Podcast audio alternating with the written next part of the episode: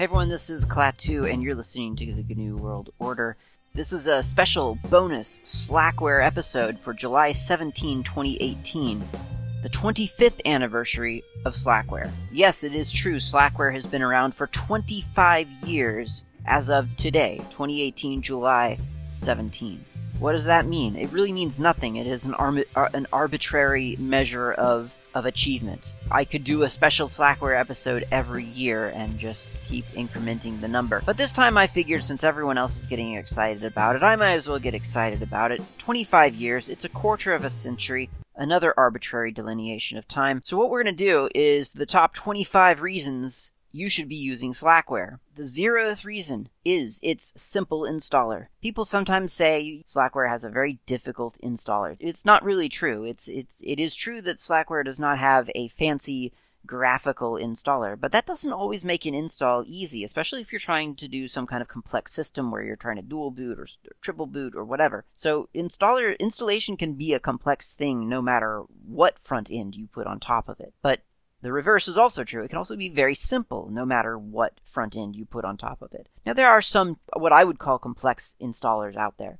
There are some complex systems like like Gentoo tends to be what, what, I would call it a little bit more complex than Slackware because it's not just a menu driven sort of like yes install that yes next next next okay Crux if you've ever tried to install Crux that that that can be difficult because you you uh, overlay everything onto your hard drive and then I think if I recall correctly you have to compile and move your kernel into place or, or something like that. So there are, there are things that, that take what could be argued to be advanced knowledge in order to install a system. And and there are virtues to those models. But Slackware really isn't one of those. Slackware is a pretty dumb installer. It's pretty simple. You start up your computer, you get a command prompt, and it tells you you need to now partition your drive. So you partition your drive, and then you start the installer. And from there on, it's menu driven all the way.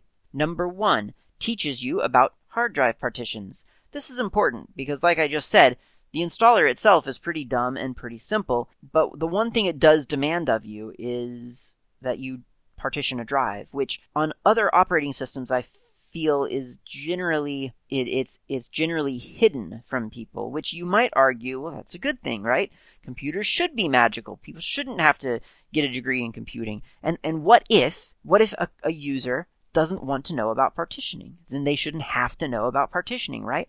There's an argument there but there's also the argument that you really do need to know about partitioning. That's one of those things about computers that yeah, you don't need to know about it to sit down and type a business letter, but if you're maintaining a computer that you own, then you do need to at least know that partitions exist. Because think about it, even on modern computers that do that, that try their hardest to to protect their users from the very concept of partitions and, and anything low level, even modern computers have partitions as an integral part of what they do. I mean, obviously there's a partition on the drive in the first place to have a file system, but but even beyond that, there's there's very frequently on a, a, recovery partition. I don't know of a major OS right now that doesn't ship with a recovery partition. I think Windows, Mac, and Chromebooks all have recovery partitions. If people don't understand what that means or what that is, they're not necessarily again they're not going to they can still sit down in front of their computer and use their computer, but they are less informed. And information is a really good thing, especially when it comes to the sanctity of their data, I feel.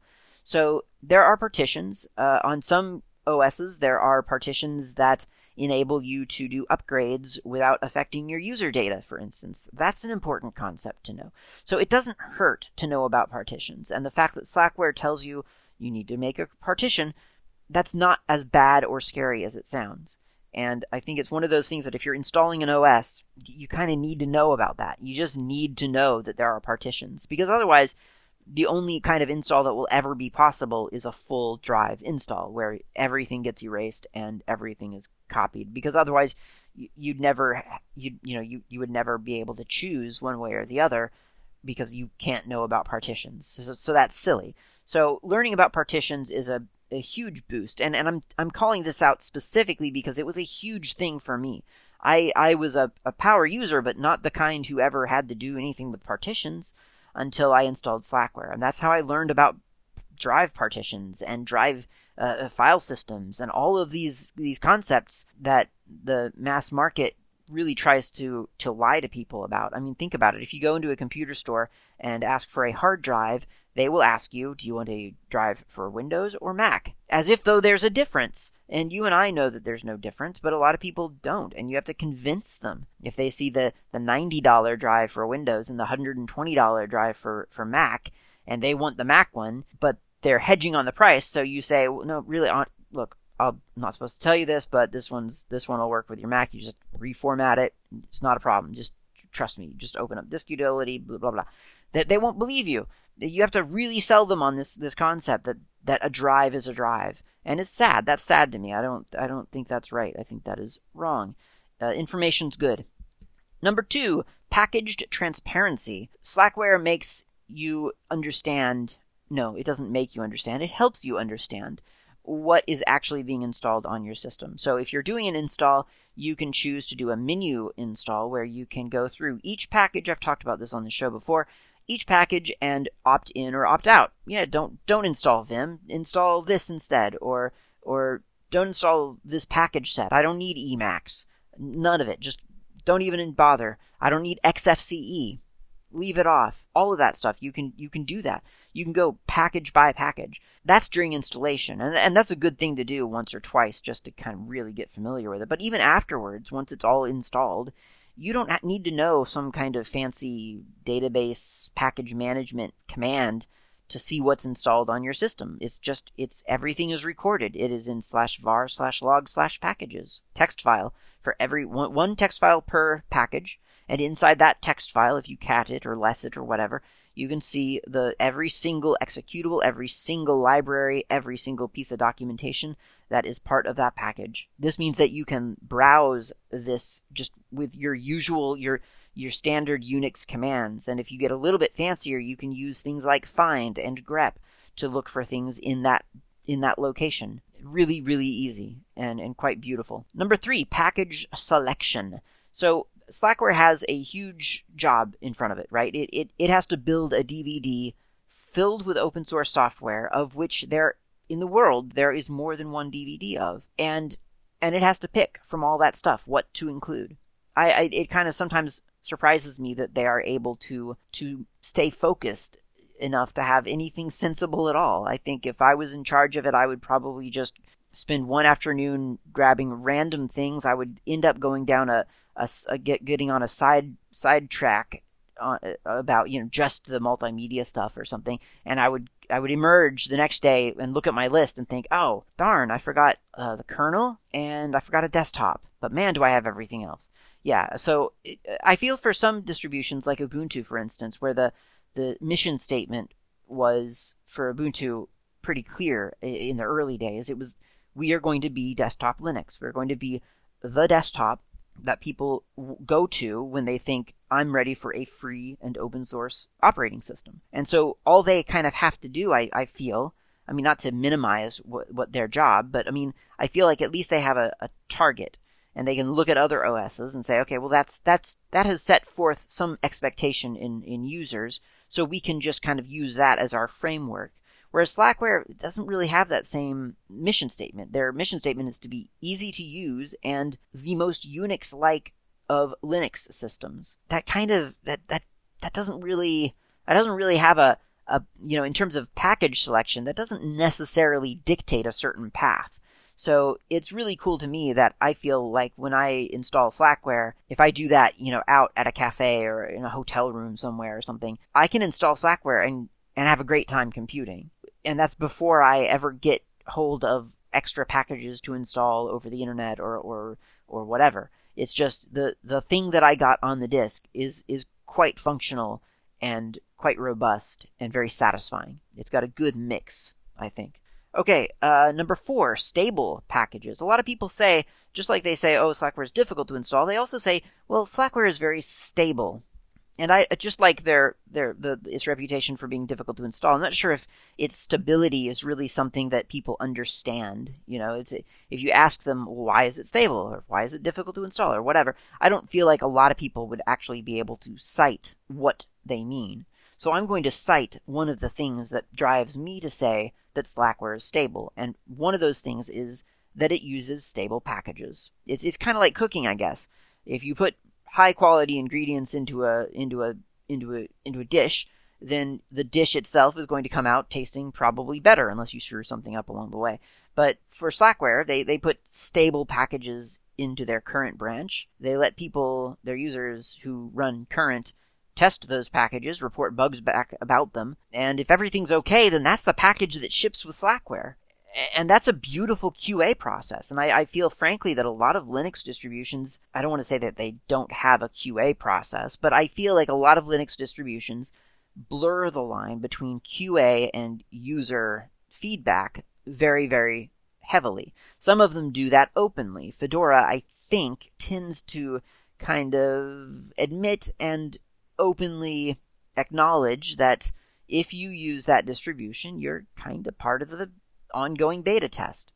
I, I guess they could probably make it clearer but that is it's, it's one of their advertised things is that they're first. They get all the new packages first. That's exciting but but with that i mean they don't call it the bleeding edge or the cutting edge for nothing. You can get cut by that sort of thing whereas slackware does not do that they take stable packages, and that results in an overall stable environment in the end. Number five, sane update policy. This goes along with the stability feature, I think, but it's worth noting as a separate item partly because I need to get 25 items, but but also because it is it's separate. Just because Slackware ships with stable packages doesn't necessarily mean that it is obligation bound to stay stable. I mean, it could update itself out of stability, just like a lot of the other distributions out there tend to do. Again, they those distributions that do usually they, they tend to delineate that. You know, they have a, a, a long term release where they don't update that that often. They do have a more sane update policy for their stable release. And then for the things that are not called long term, Uh, they tend to play it a little bit faster and looser.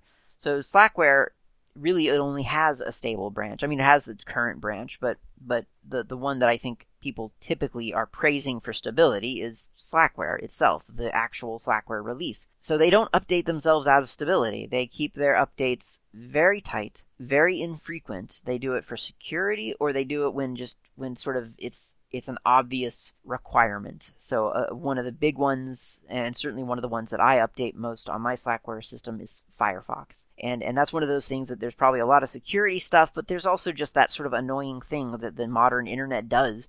Whereas if it detects that you have a browser that isn't the latest version, then it will scold you and threaten you and tell you that their site won't work with your version of this browser and that you should go download Google Chrome instead or Internet Edge or whatever.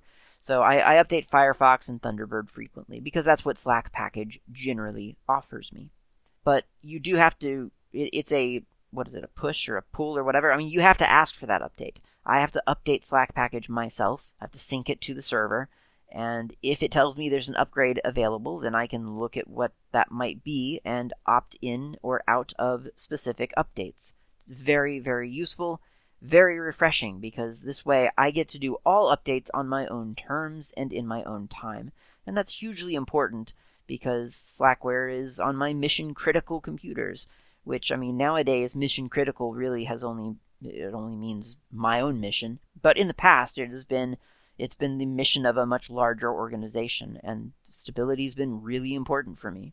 As someone who's banking on, on Slackware just working nonstop all the time. Number six, respects upstream. Slackware ships vanilla packages. That means that they take the things that developers publish, they wrap it into a Slackware package, which is just a tar archive that is somehow compressed with usually XZ these days. It could be BZ2, could be GZ, and and that's what you get. That's that's your package. That is all.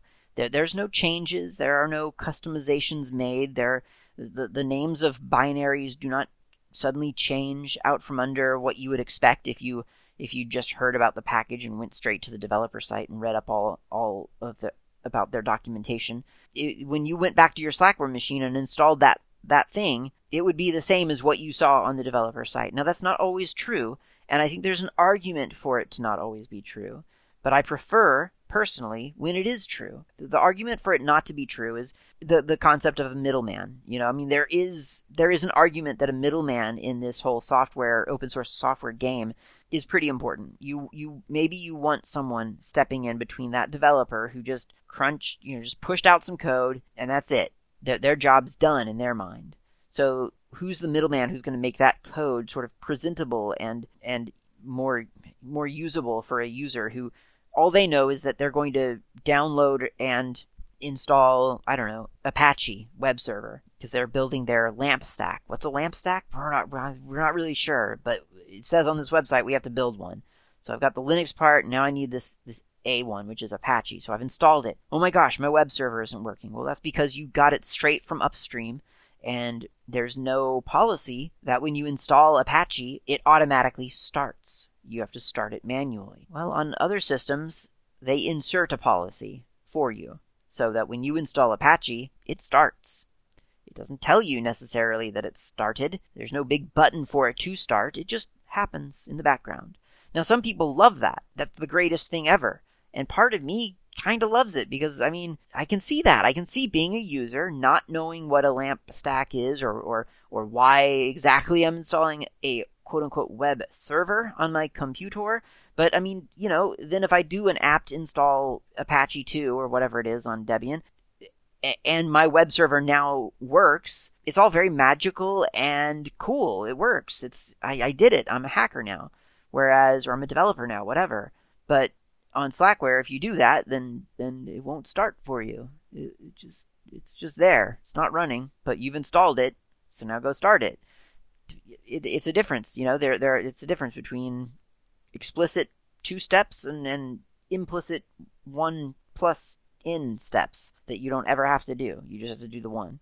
So there's an argument. I get it, and I still prefer respecting upstream because if we all just standardize on upstream, then upstream always is the final word on all questions, right? How do I start? My, why isn't my web server running? Go to upstream. What do they tell you? They tell you after install, you have to start it. There, simple as that. Okay, so number seven, ease of package installation. I have probably raved about this already on this show. I should probably do another episode that, that really delves into it, but I'm just going to say install PKG.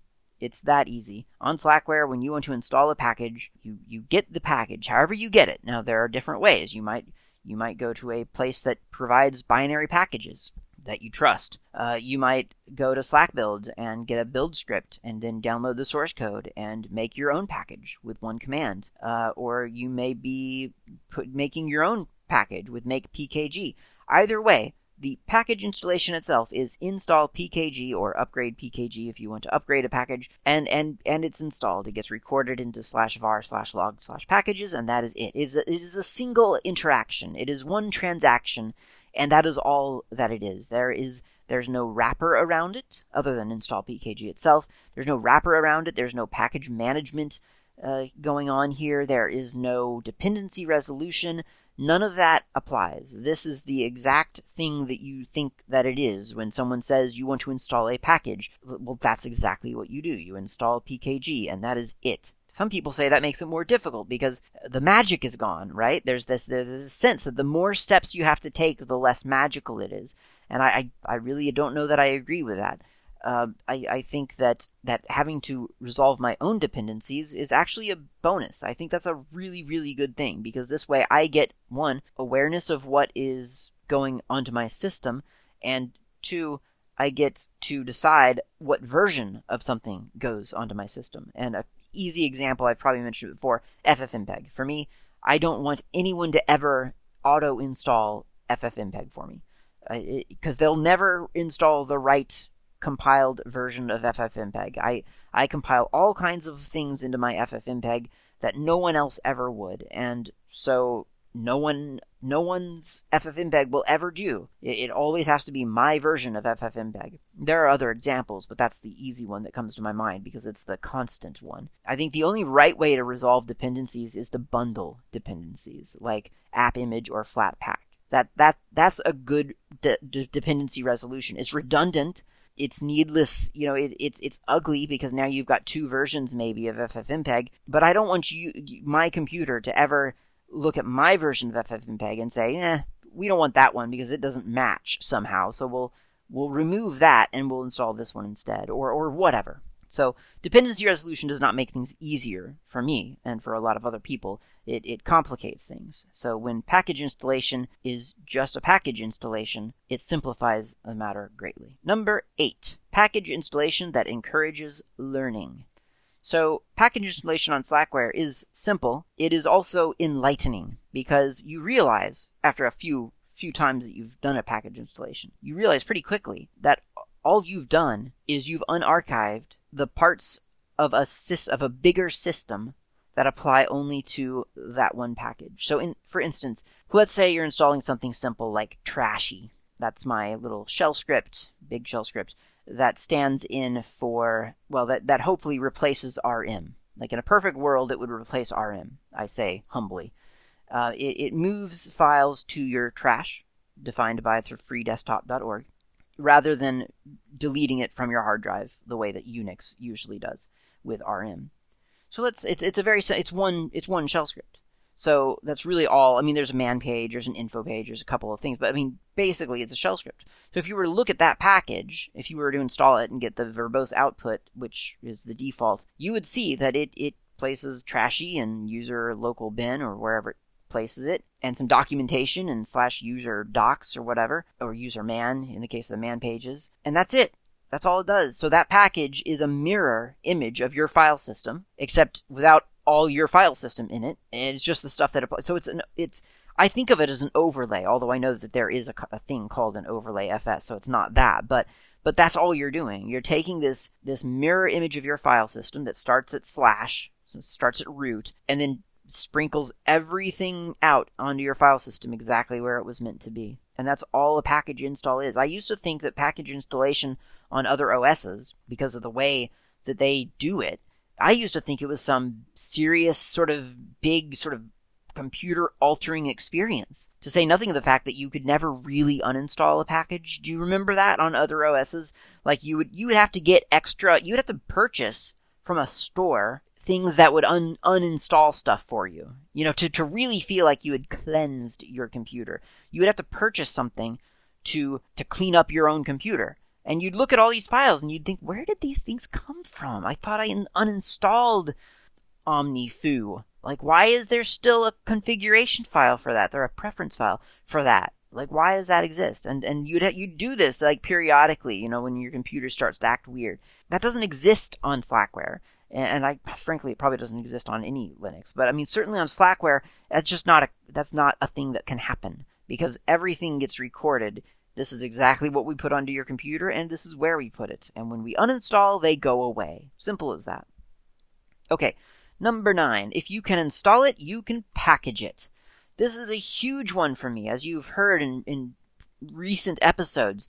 This is of of of great concern to me and of great interest and I think it's super, super important for uh, Linux users and, and pushers to enable our users, our compatriots, our colleagues, to to roll their own packages. It's just it has got to happen. If you cannot install something on your own computer, then you are powerless. You feel you feel less powerful, even though it's open source, and we all are, we all tell you you own this code. This is code that you own. This is really cool. You have ownership of this. This is you. Nobody owns this but you. Isn't that great? It's open source. Great, great. I can't freaking install processing, or I can't install Scratch, or I can't install GIMP, or whatever. Then it doesn't matter anymore. All that open source stuff is just rhetoric. There's got to be a way for people to take exactly what they want, even if it's weird, even if it's something that nobody's ever heard of, they have got to grab that thing and package it up for themselves so that they can install it. And if that's not happening, then we have disempowered our users. And that is a crime. So, and, and I can tell you for sure, as someone who maintain who, who has a package of their own that is not in a repository, I can tell you 100% that not all open source software out there is in a Linux repository. There are some things that people have missed. I know that Debian has like a bajillion packages, and Fedora has some some degree of less packages, but still lots. And and, and there's you know, it's it's great. And and Arch has lots of packages. It's it's they've got that AUR thing, and they're rabid, and they're just they're super excited about building scripts for stuff, and it's fantastic.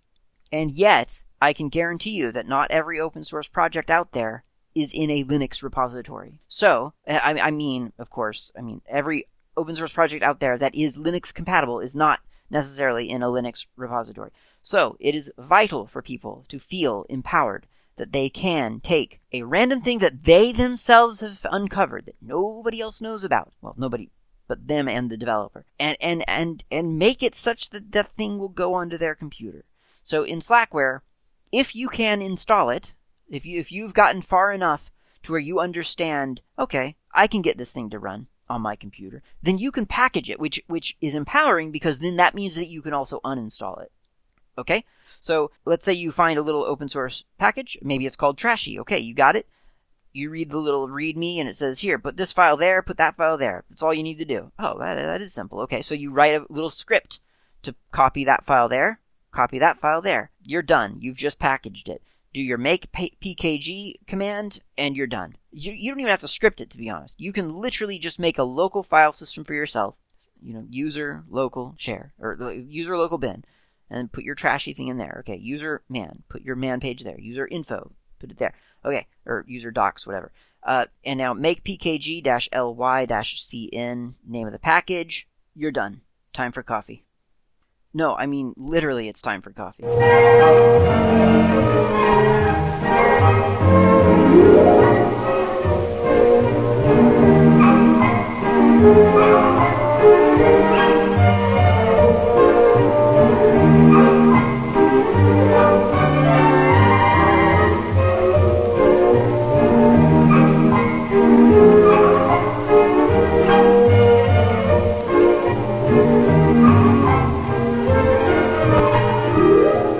Got coffee, so we've got like 15 bullet points to get through, 14 bullet points to get through, so I'll try to go quicker. So, number 10, security updates for years. People don't really realize this, but Slackware security updates get pushed back to, to I mean, I think until very recently or possibly still, version 8 of Slackware was still getting security update. It's insane. Like, it's a really weirdly it's got a life cycle that is a lot longer than people i think realize. It's very very interesting. Uh, it doesn't it's one of those things that doesn't get talked about a lot. But if you look at it you'll realize that wait a minute this thing still gets all the essential security patches. How is that possible? It's pretty crazy. Okay so number 11 small lightweight. It only needs like 64 megabytes of ram. I kid you not you can make a tiny, tiny little Slackware install that is, I think, I think I talked about this in a earlier earlier episode, but I think it was like 200, 200 megabytes of, of hard drive space and and maybe 64 megs of RAM, something like that. I mean, really, really tiny. So it is. There's no excuse. People, I see people all over the place. Like, can I find a, what can I use for a, a small, lightweight Linux for this old laptop? And I keep telling them Slackware, Slackware, Slackware, Slackware. And of course, they just they it goes right over their heads because they're like, oh, you're just saying Slackware. No, I'm not. It really is. It's small. It's lightweight. You can use this thing. It's insane how small you can make Slackware. You can make it, you can strip it down to the barest, barest install, of course. And I mean, you won't, that won't be a very functional thing, right? I mean, it'll 200 megabytes. What do you, what do you got? You got GNU core utils and, and your kernel and some other things. But, but on top, you know, if, if we're not talking 200 megabytes, even if you're talking about, okay, well, let's, let, us let us get it up to a gig, you can do all kinds of tiny little weird X based applications for file management, and you can have Fluxbox, which like was what three megabytes full package um, for your for your GUI and or for your desktop, whatever it's called, and you can have I don't know, just whatever. There, there are XMMS for your media, for your music, and so on. So there are just if you even need a GUI for your music, why don't you just use uh, you know MPlayer or or uh, OGG123 or or whatever?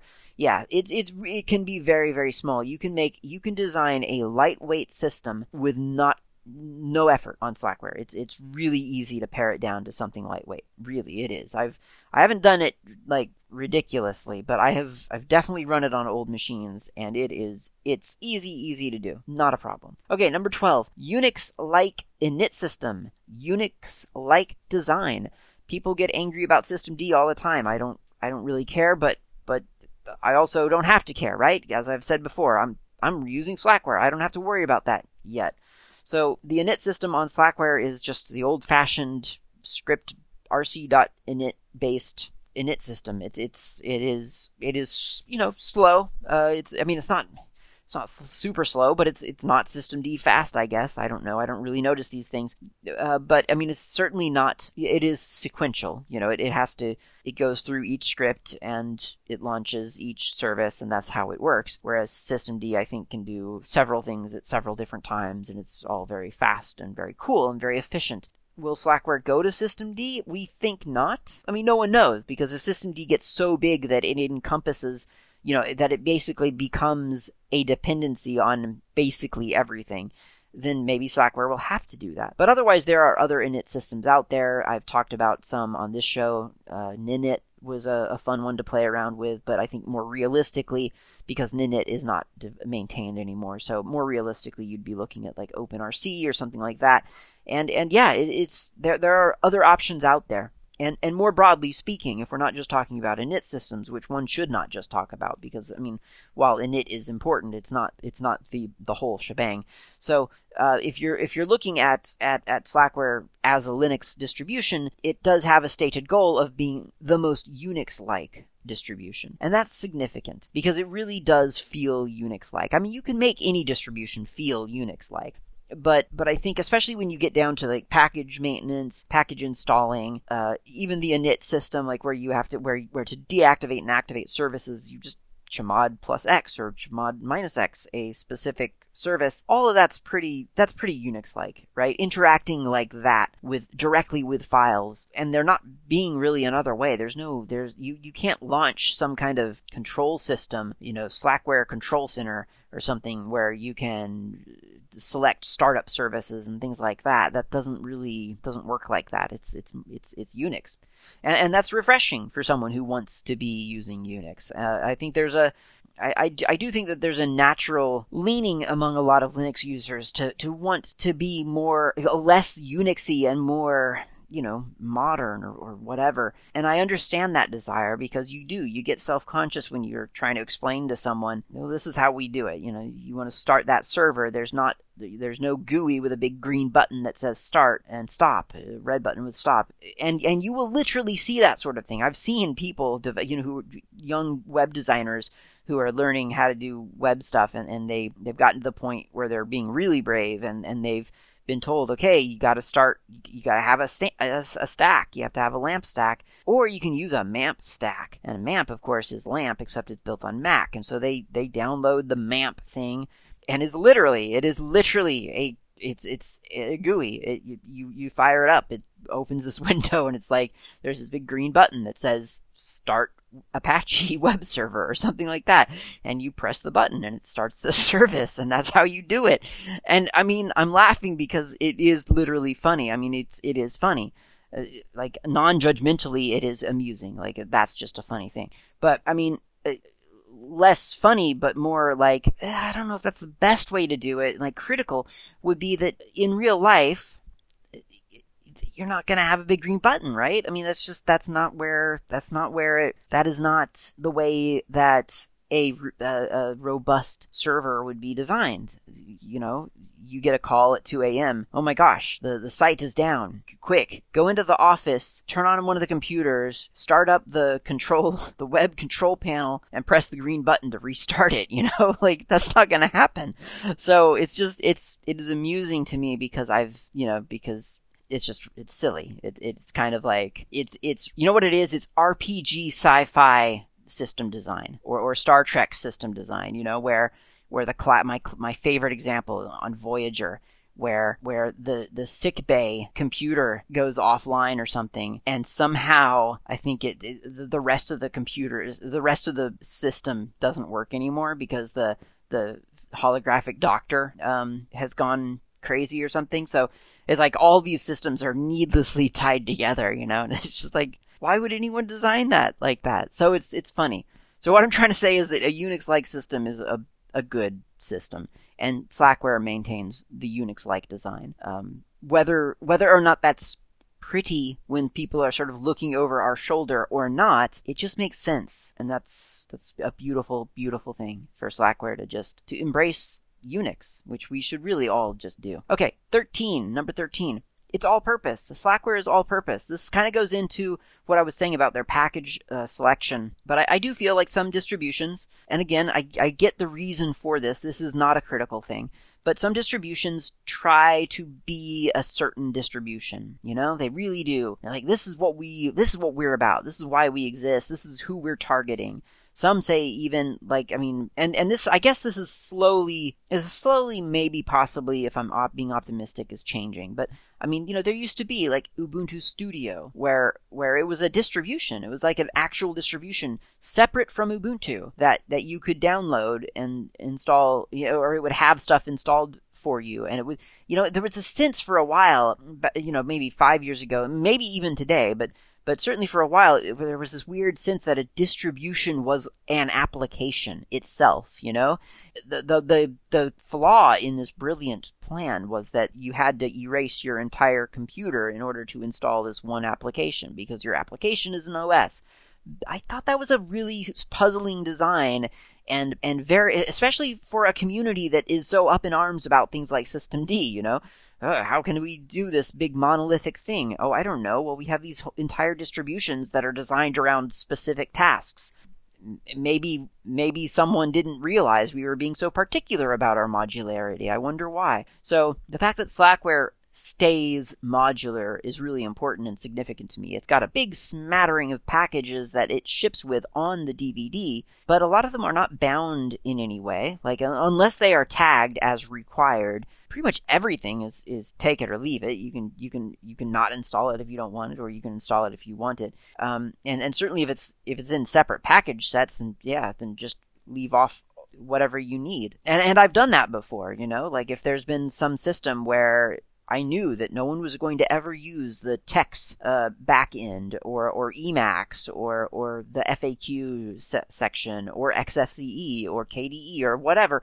Just leave off big chunks of things, and then you can build on top of it. So it becomes a very kind of uh, kind of kind of dynamic distribution that you can design more or less on your own. Number 14, Grub or no Grub. Slackware does not ship by default with Grub. I'm not a fan of Grub. I know that there are really good reasons to be a fan of Grub. I know that Grub supposedly does a lot of really cool fancy things. I'm never happy with the Grub toolset myself. I've I, I've installed it, I've used it, I've tried to update it in vain. I don't feel like it ever does exactly what I want it to do. And I feel like Grub continually grabs control over what shows up in my bootloader away from me, and I don't like that. And once again, it puzzles me when people who, who hate things like systemd can't deal with, or can are, perfectly happy to deal with grub.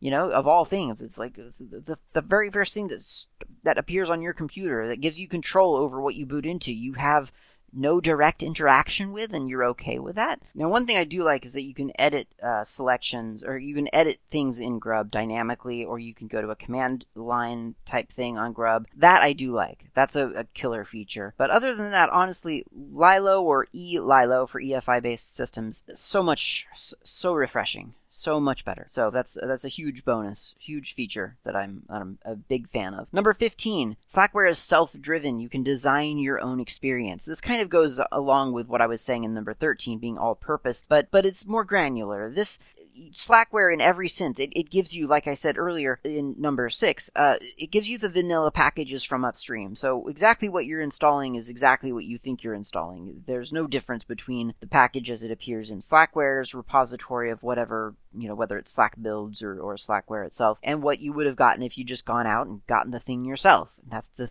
that's the concept, right? It's it's distributing these things in a one easy downloadable package for you, or ISO as it as it turns out. But from there, because it's vanilla, you get to make of it what you will, which is exactly what I want out of Linux, right? Or or Unix, broadly speaking. That's why I'm here because I feel like I know better than any given operating system designer out there. I know what I want more than anyone else knows what I want. And so I should be able to design my own experience. If if I want if I want to write a custom script to do a bunch of things at startup, then I then I should have that freedom. I should be able to do that and it should work. if I want to if I want to use Enlightenment as my desktop and, and every time I unzip something I want to type into 7z space x space percent f, then that's that's I want that to, that to happen correctly. I, I want that to work. And for the record, I've tried that on a diff- different distribution and it did not work. Probably some kind of Enlightenment versioning thing. But anyway, so yeah, I want to be able to design my own experience. That's part of my expectation when I come to Linux, and Slackware enables that because it's all, it's all pure and vanilla and plain and upstream, uh, upstream, and I can I I can do whatever I want on my system, and I don't want to have to I don't want to have to worry about what somebody else somewhere up there there in the pipeline before me has done that might interfere with what I ultimately want to do. Number 16, slow to update but never too slow. I have found that Slackware in general, uh, as I've said before, they they don't update often, but they seem to have a really good grasp on when things really need to update. And I, I think it's probably difficult to program, you know, like if you tried to write it out, it would be difficult to write it down. But I think if you look at it a little bit fuzzy and, and if you're okay with some amorphism there, I think you can look at just sort of the you can take the temperature as it were or the pulse of of desktop Linux and at some point you feel okay everything has shifted pretty far into the future now so now's the time we need to update. And that's what slackware seems to be able to do just sort of naturally. It seems to have a really good grasp on all right enough stuff is different now. We should we should actually update. Whether that's an update to a package or whether it's a complete system up upgrade. Like we need to release a new slackware version now. They, they have a really good they have great timing for that i have found I, they've never let me down, not once. Uh, every every single time, you know, and it, and it's a little bit difficult, especially in the Linux community, where there's a lot of hype around updates. You know, like oh, a new version of such and such is out. Oh yeah, have you tried it yet? You know, and you're, you're like, I haven't really tried it yet, to be honest. That that can be a little bit, you know, it, it tugs you toward, it tempts you for sure. But when you really sit down and think about it, you know, if you if you sit down with a good cup of coffee and really have a look at your life, you realize, okay, whether I have tried KDE 5 or not is not really that important. What's important is that when I sit down at my computer, whether I am in a rush and need to publish something really quickly and and or or export a, a big thing, a, a big docbook thing out to to EPUB and PDF, or, or whether I'm just sitting down and I want to create some, I want to make some music, and I just want to sit down and just fire up Jack and fire up some synths and just noodle around for a while. You know, whatever the mood and whatever the urgency is, my system still had better just work. And if it fails, it's gonna spoil whatever mood and urgency may be there. Whether that's, oh, I'm just chilling and making some music mood, or whether it's, oh my gosh, I have five minutes to get this stuff converted and up online. I need to do it very quickly. And if anything snags, then it all falls apart. And on Slackware, that's the important thing. Keep that in mind, and you're going to be a happy computerist for years. Number 17. Slackware doesn't force things on you. This is huge. Slackware doesn't care how you manage your system, honestly. You never have to use Slack package. You never have to use install PKG. You can do whatever you want to on Slackware. There's no enforced workflow. There's no enforced subsystem. It's it is exactly a Linux distribution that you have installed on your computer. And when I say it doesn't force stuff on you, I mean it doesn't force stuff on you. Do you not like the init system of Slackware? You can update it. See season 10 for how to do that. Do you not like the package manager of Slackware? You can install something different on it. See my episode on package source for information on how to do that. There are so many tools in Slackware that are available to you, and they're all completely optional. Well, okay, some of them are required because when you install the system, there has to be some, you know, certain things are sort of are are enforced, right? So if you don't like the Linux kernel, it, it will it will it would be very difficult to swap that out with a different kernel on Slackware. If you don't like, um, I don't know, certain set of tools, it would be difficult, admittedly. But beyond that base level system, everything is optional on Slackware, which means that you you can build your own system with the convenience of already having a system, which is a little bit different from something like Linux from scratch, for instance, where you you can build your own system but there's no system yet. So Slackware for me is is kind of I don't know Linux from scratch. You know, you know how there's Linux from scratch and then there's Linux from scratch and beyond. This is like Linux from scratch twice removed. It's still really manual though. You can really get in there and mess around with stuff. It doesn't force stuff on you You can you can make everything optional. You can swap out any tool that you want for anything else. Number 18. No obnoxious over branding. No sense of self this kind of goes along with how it doesn't force stuff on you. You know how there's this trend, and I get it because I I was very much a, I was I was I was along for the ride on this. But there was this trend for a while where an OS was a thing, right? I, like you didn't just involve a you didn't just install an OS, you installed a lifestyle. You know what I mean? Like if you were if you installed Ubuntu, you didn't just install Ubuntu, you installed the color orange and you installed the little person logo, the little three person logo, and you installed Linux for humans, you know, so you installed humanity, you know, and it was like this thing, and it was this brand. And and Fedora, you didn't just install Fedora, you installed the the cutting edge. You you you you got a, a free knife with Fedora and you, you could just cut everything up and make everything look new and exciting. And and yeah, lots of things, you know, and and there's this conflation of, of a of a brand with with its user community, and and coming certainly coming from a Mac world as I did, I mean, I was a poster child for that, right? I mean, a brand being being your identity. I mean, Mac has made its business on that, right? I mean, not only were you a Mac user, you were a a rebel. You were a uh, person who uh, was thinking outside of a box apparently. You know there was like there there were these really kind of social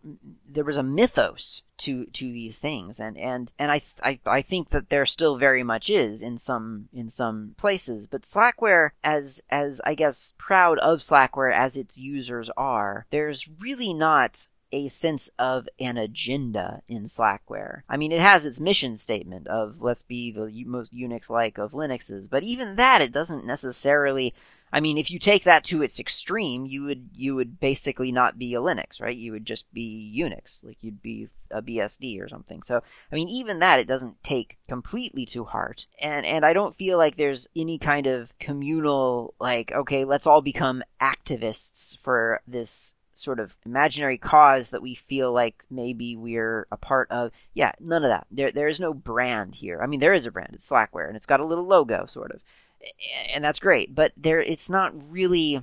And maybe I'm just not.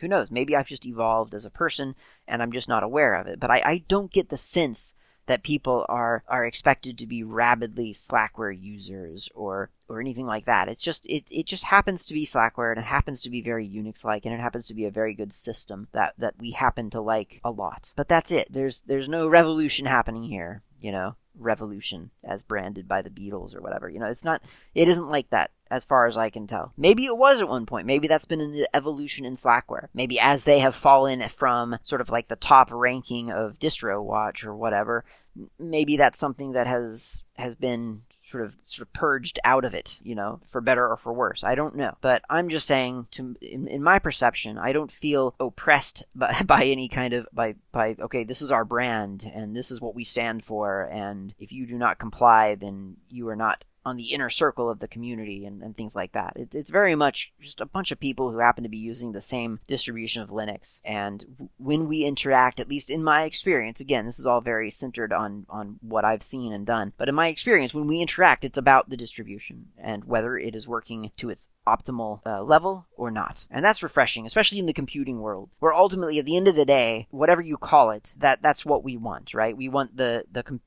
if you're into computers, like your main concern at the end of the day is the computer, right? That's why we're all here supposedly because we we like these computing devices. So let's just talk about computing and not really make it so much about the the rest of of life. It's just a computer. That I find that refreshing. Number 19, you can follow current. So speaking of a community and a brand and everything, uh, there is a, an active community in Slackware, and part of that community hovers around Dash Current. So Slackware Dash Current is is the stuff that Pat and the rest of the, the Slackware team are working on as you know up to the next release. Uh, some people like to call it a rolling release version of Slackware, which it, it's not really, but but that it's got that sense because it's getting all the cutting edge updates, which are often not actually all that cutting edge, but but compared to stable it is.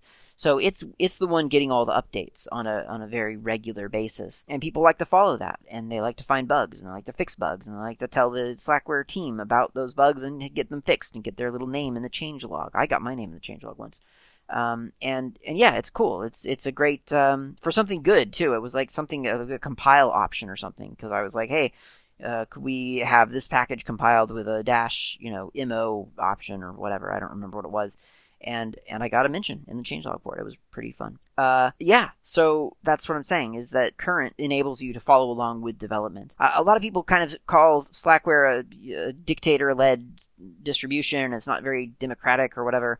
Um, and that's fine. I'm not really into democracy, to be honest. I, I'm, I'm a lot more into anarchy. And in the theory of anarchy, uh, there there's nothing against a there's there's nothing against the idea of leadership. There's something against authority, but there's nothing against leadership. And when leadership has been agreed upon and has been that that task has been handed to someone, then they can they can lead a project, and I, I quite like that because it, it has an effect on that project, and and I think a lot of people think that Pat Volkerding is is sort of this this authority uh, in Slackware who who has Slackware and and and just does whatever he wants with it. And that's just not true. If you look at the actual development model, if you look at what's actually happening, it's a very interactive process. And Pat is very responsive. And no, he doesn't always do what someone wants him to do. For instance, I mean, there's there's not there's not this obligation of well we're a community and we get to decide what you do. I mean? And i don't feel like even in communities where that is ostensibly the mandate i don't know that that always actually happens. You know at some point someone at the top of a pyramid however structured or illusory that pyramid may be has to make a call. It has to come down to something. And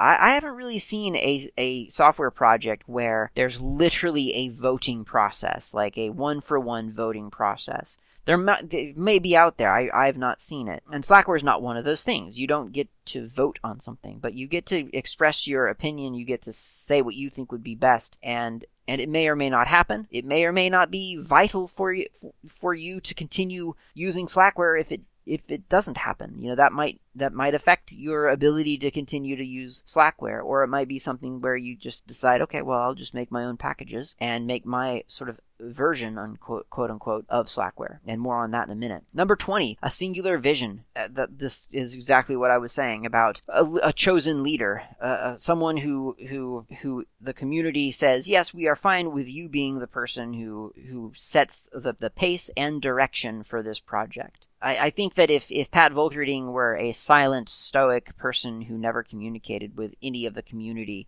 and who never took anything into account, I, I think I would probably have a very, very different opinion of, of him and probably of Slackware because it would be a different experience. But in practice, if you go to linuxquestions.org to the Slackware forum, that's the official Slackware forum. If you go there, you you will interact with lots of the Slackware team. Don't have the illusion that they're going to be super like like you're they're going to be your best friend and and like chat with you. Like I said previously in the in in my uh, number 18 point about we're really here for the computing part. Uh, I get the sense that most, uh, that many Slackware users are here for the computing part. You know, like all the other stuff, it doesn't really seem to enter the equation. And when it does it, I think that it tends, at least for me, it feels out of play. Like if we're talking about uh, feelings and talking about impressions that we've had about a certain package version numbering or something and how that made us feel or something, I don't know. That doesn't tend to really work its way into the into the conversation. It, it tends to be like,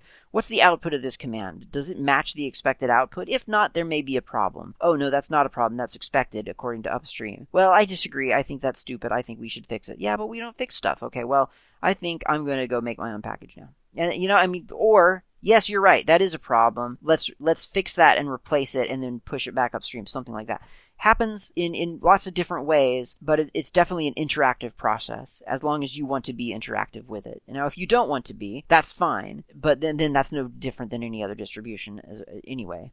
So there's there's a singular vision, there's community involvement, and then there's the freedom to do whatever you want because it's open source. And that's a model that I really, really like. Number 21. Did I mention stability? So I want to talk about stability in another way now because I already talked about the stability of the packages. I've I've kind of talked about the stability of a sane update policy, but I also want to talk about the stability that comes with a, a sane extras repository or or a, you know the the unofficial official official unofficial repositories out there. So there there's Slack builds and that's great because you get a Slack build, you get a little build script and then you go download the source and you run the script in the same directory as the source exists. A couple minutes later, you've got a package that you can now install. Install pkg, super simple. And Slack builds tends to have a pretty pretty stable and reasonable update policy as well. That's a little bit more variable because you do that is a purely community run environment. So you don't have the singular vision of Slackware itself of the base system. This is where the community really can get involved because it's just anybody who wants to maintain a package can maintain a package. And that that means that they want to follow every single update that comes out for that package, then they're able to do so. Does that bug me? It actually does. It bugs me a little bit.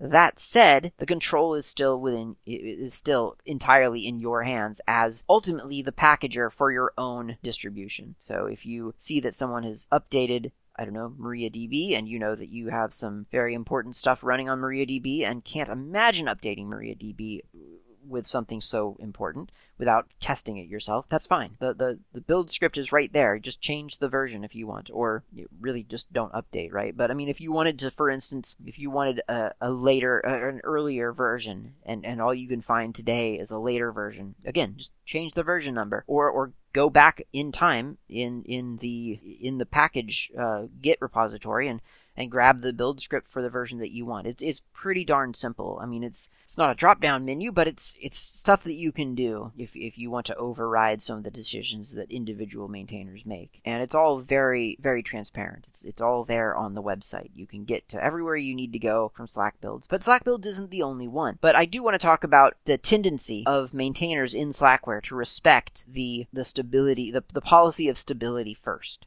And I, I, feel like that's a really important thing because not all distributions, as I've said, do that. And some of them don't do it because they don't want to. It's it's a it is a, a very deliberate kind of choice. And others I feel maybe they don't do it just because like they don't keep stable just because they have a, a, a, sense that oh well the, the latest version's out we have to update to that now and there's really no qa process and and still others i feel stay out of date almost obstinately. And I'm kind of looking at Debian at that here because because Debian is, I mean, it is kind of famously out of date, right? I mean, that's what everyone says about Debian. It's glacially slow, and a lot of people say, "Hey, that's great. I want slow. I want st- stable." But I mean, there's for me, there's this weird kind of gray area between stable and horrendously, uselessly out of date there's that weird sort of gray area there. And I, I feel for me, Slackware hits that gray area. And that, that may not be true for everyone. This might be one of the most, maybe the most personal select, I don't know, all of these are personal bullet points, but, but it's just kind of, for me, it happens to hit the right balance between, yeah, let's update now and, okay, this is really out of date. We need to fix it. And somehow I, I, I think that it just kind of averages out that way. And, and I can see that not working for everyone because maybe your, it just so happens that, that what you do with your computers is something different. You know, it's it's something that that really needs more updates, or maybe it needs fewer updates.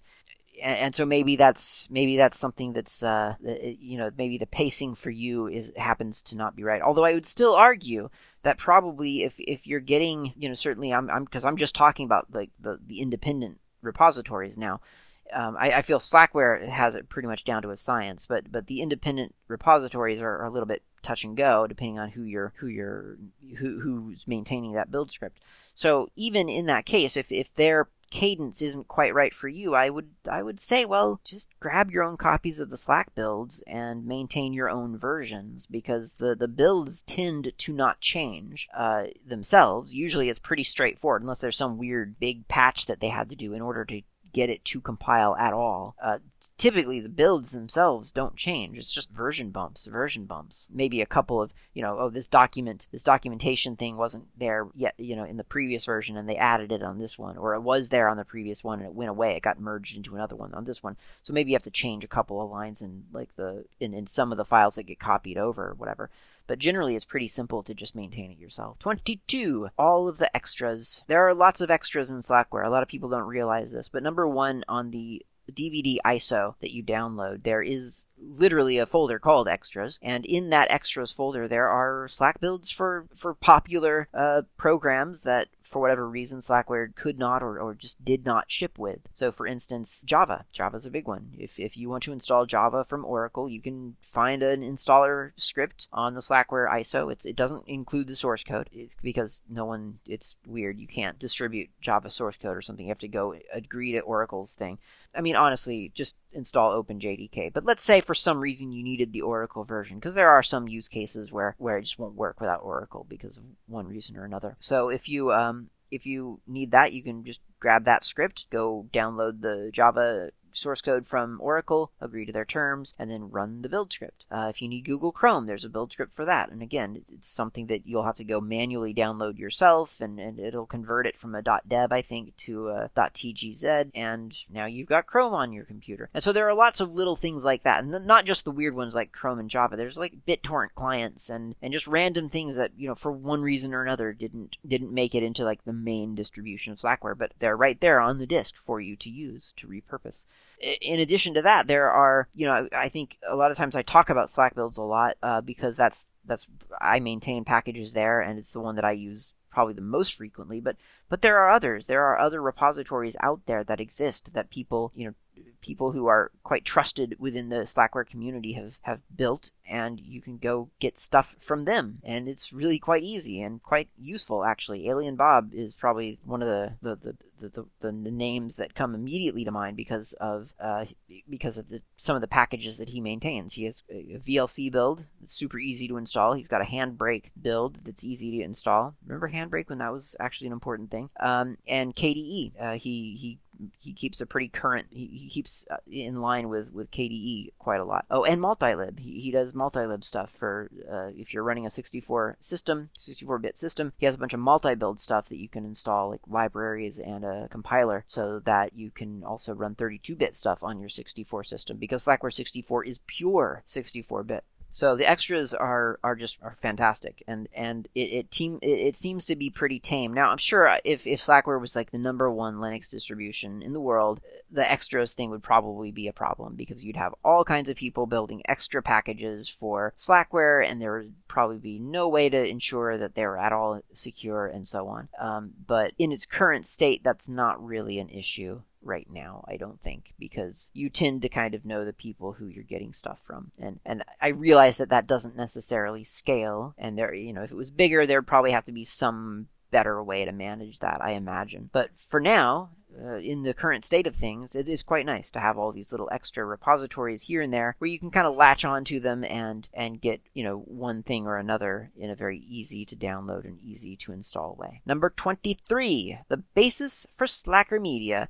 You may not know it, you may not care, but I maintain a what I used to call a distro from text, meaning that it was what I thought of as a distribution, like Ubuntu Studio for instance, but instead of giving you certainly an installer, an ISO, or certainly even packages like Ubuntu Studio does now, I just provide documentation on how to make a thing happen. And this, in many ways, is how I think distributions ought to be done in the first place. I really don't love the idea of distributions. I mean, I do. They're exciting, they're cool, they're creative. You know, there are lots of things to love about distributions, but in terms of practical, actual application of of how to distribute different models of software, I think distribution is, is really one of the worst ways ever invented. I think it's a it's a very inefficient way to make things happen on a computer. Uh, you know, if you if you say, okay, I like Linux, I'm I'm using Linux, but what I would really like is this desktop, only to find that that desktop only exists on this distribution. Uh,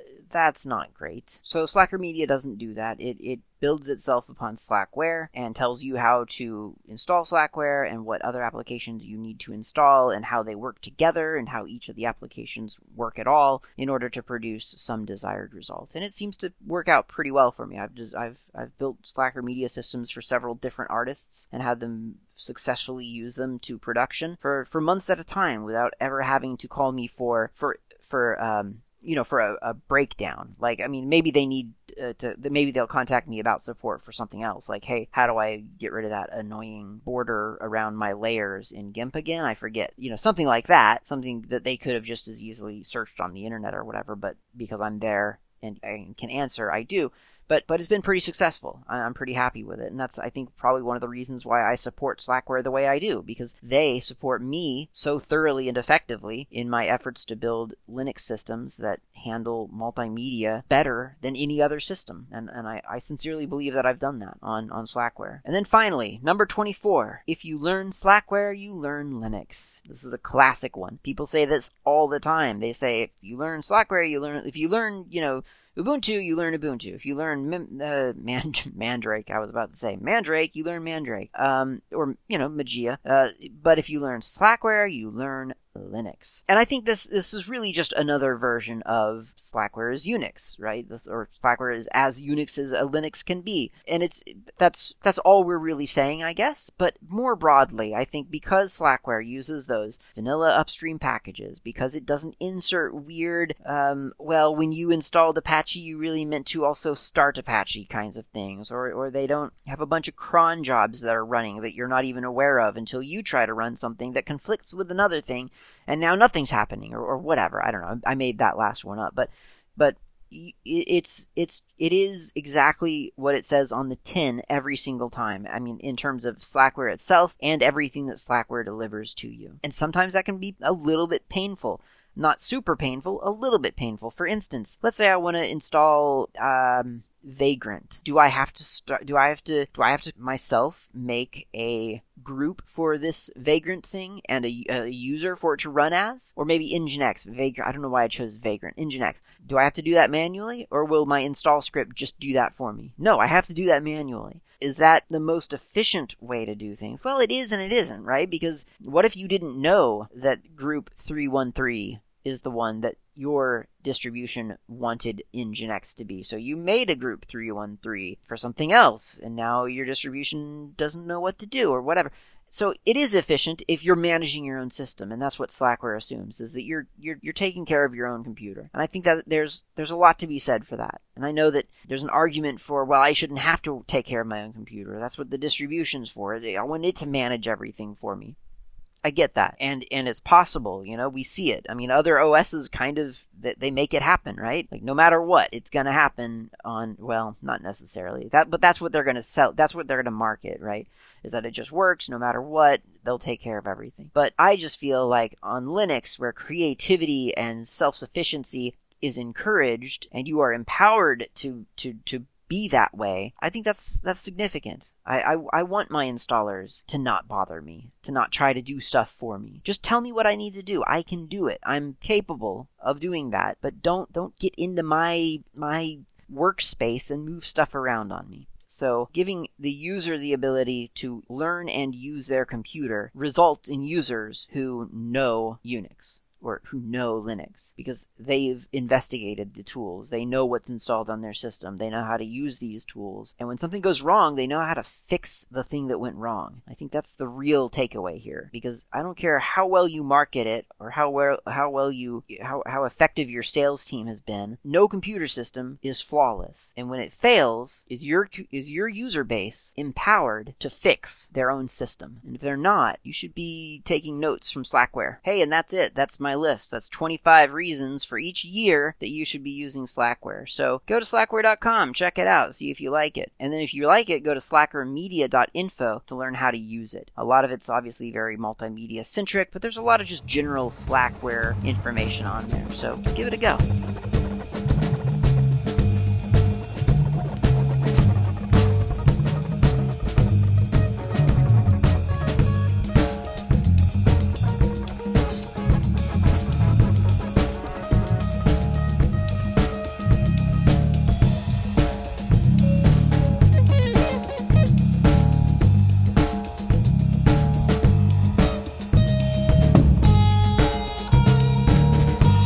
Thanks for listening to GNU World Order. My name is Klaatu. That is spelled K L A A T U. You can reach me by email, klaatu at member.fsf, as in freesoftwarefoundation.org. You can also find me on IRC on the irc.freenode.net network as not Klaatu. I'm usually in channels like Slacker Media, and Oggcast Planet.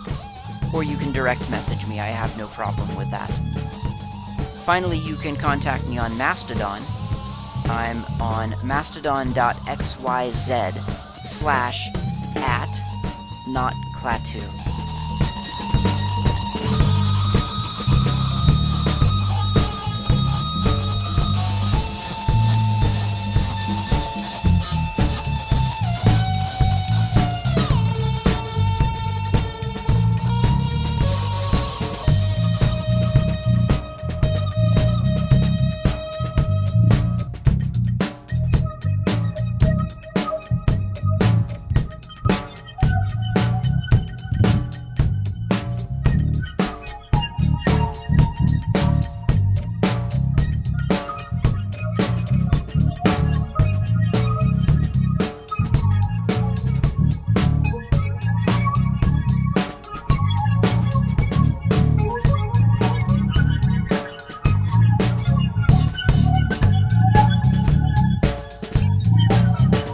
Play with lasers, holograms, go see the computing facilities at all the different universities, but especially play with a Unix command line at the age of like six or seven.